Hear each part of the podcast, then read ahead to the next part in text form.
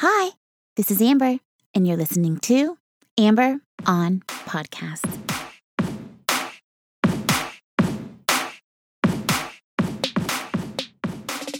Hi, hi, hi. Hello, and welcome to episode number 190 of Amber on Podcasts. I am your host, Amber Camille Ligon, and this podcast is all about doing more good for you and more good for more people. Thank you so much for joining me. Podcasts saved my life when I hit rock bottom back in 2017, which is what inspired me to create this show so that someone out there who is searching for answers will find what they need to help them on their journey. In this episode, you will learn about the brain gut connection and how it impacts your mood. Food has a direct effect on the chemicals and hormones that affect your mood and how your brain responds to the world around you. It's important for us to understand this fundamental principle now because this is something most of us were not taught in school. Much of the research we're talking about today didn't exist 5, 10, 15 years ago. So this is new for all of us, most of us, and of dire importance to our health, our brains, and the health and brains of our loved ones. If you haven't yet, please take a moment to subscribe to the show. Every Thursday, I release a new episode, and I would love to have you join me. Now, let's get down to the good stuff and let's start the show. Today, we begin with the wisdom of Dr. Mark Hyman. Dr. Mark Hyman is a physician and New York Times bestselling author who is internationally recognized as a leader in the field of functional medicine. Functional medicine works to improve the management and prevention of chronic disease by treating the body as a whole organism. Through his work, Dr. Hyman shares the best tools and insights that we need to ensure we are living as healthy as possible. For Dr. Hyman, this work starts with food. Food is medicine for the body. It's important for us to understand that everything we put into our mouths has a direct effect on our bodies, on our body's cells, our hormones, and our brain. I am a great example of food's impact on quality of life. I have made big changes to my diet and my relationship with food over the past two years, and I feel better than I ever have. I'm able to do more, be more productive, more clarity, more focus, more energy. Even when I was a kid, I never felt this good. Once I was able to understand the effect food was having on my body and my mood, I was able to make changes that made me healthier and happier. It's true that we are what we eat, but what's more true is we feel what we eat. We feel what we eat. What you put into your body has a direct effect on the chemicals and hormones that affect your mood and how your brain responds. It's important for us to understand this fundamental principle now because this isn't something any of us were taught in schools. Much of the research we are talking about today didn't exist 5, 10, 15 years ago. So this is new for all of us and of dire importance to our health and the health of the people we love, which is what makes Dr. Hyman's work so important. Dr. Hyman offers great advice for neural nutrition that we can all learn and implement today. The first piece of information has to do with weight gain. There is a direct correlation between your waist size and the size of the hippocampus in your brain, which serves as your brain's memory center. When we gain weight, our brains shrink. One of the main causes of belly fat is sugar, which happens to also be a major toxin to the brain. Dr. Hyman says that if you eat a diet that is high in starch and high in sugar, it's literally poison to your brain. It causes inflammation and insulin resistance, which is actually pre diabetes. What they call Alzheimer's today is actually type 3 diabetes because of this factor of sugar and insulin. Dr. Hyman says if you can cut out the sugar and starch from your diet and increase the good fats like omega 3 fats and eat lots of colorful plant foods, you are 90% of the way to fixing your brain. The easiest way to remember this and put it into action is to pay attention to your food quality. Quality matters, and there is a hierarchy of priorities when it comes to choosing your food. First, start with whole food, real foods, which means nothing from a box, package, or can, unless you recognize all of the ingredients like tomato, salt, olive oil, water, if the ingredient list is comprised of things you cannot identify and words you cannot pronounce, the chances are high that it contains toxins that are damaging to your cells and to your brain. Dr. Hyman says that if you are eating a whole foods diet and you cut out all the processed foods, refined ingredients, chemicals, and additives, you are going to be way ahead of the game. Then, if you can afford it, eat local foods, foods that are grass fed, pasture raised. Eat small fish like sardines that are not too high in mercury. Certain fish like tuna, swordfish, halibut, Chilean sea bass are full of mercury and toxic to your brain. The first step is to cut out processed foods. And then you can graduate, if you can afford it, to organic local food. Remember, this is not an overnight change. Most of us have been raised to be addicted to these processed foods. So, breaking the addiction is just as hard as quitting cigarettes or quitting alcohol. Take baby steps. Make small changes like drinking water instead of soda or swapping a bag of chips for an apple. Do it once a week, twice a week, three times a week. Go slowly. Be kind to yourself and acknowledge that you are making a change. Don't guilt yourself into submission and end up your own worst enemy. Give yourself time to implement and see results. Nothing happens overnight. This was a huge factor for me because I really tend to be hard on myself when it comes to food choices and the way that I feel. But take your time, nothing happens overnight. Dr. Hyman is also an expert in the controversial world of gluten. It seems everyone has a gluten sensitivity these days, and I've often wondered why this has been such a big deal over the past few years. Celiac disease and gluten sensitivity has increased over 400% over the last 50 years, and we know the reason why. The reason is, is because we've changed our wheat.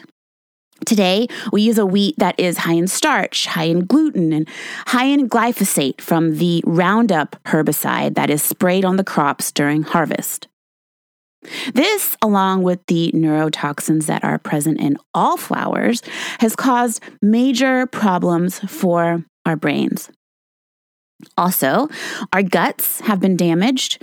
We have low fiber diets, use of antibiotics, C sections, high sugar. All of this damages our gut flora, which leads to leaky gut, making the gluten more likely to cause problems. Research and evidence has proven that gluten is a neurotoxin, meaning it is toxic to our brains and is linked to MS, schizophrenia, depression, anxiety, autism. There are all kinds of brain issues that are linked to gluten.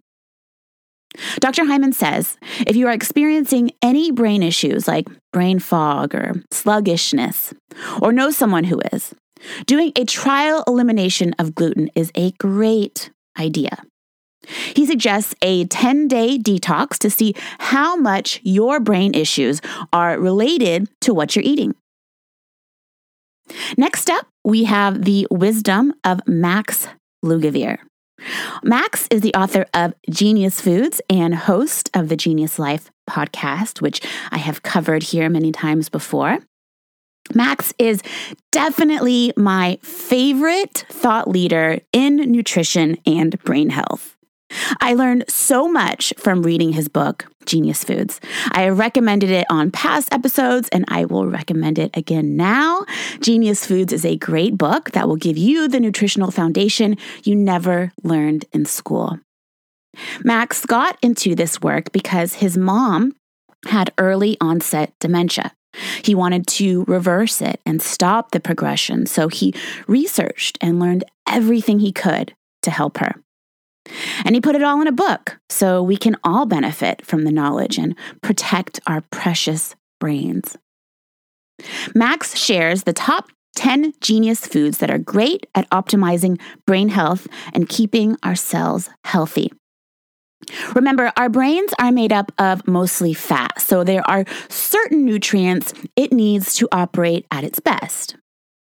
The first genius food is wild salmon and small fish like sardines and mackerel, which are well documented to promote long term cognitive health, optimal brain function, and promote neural plasticity.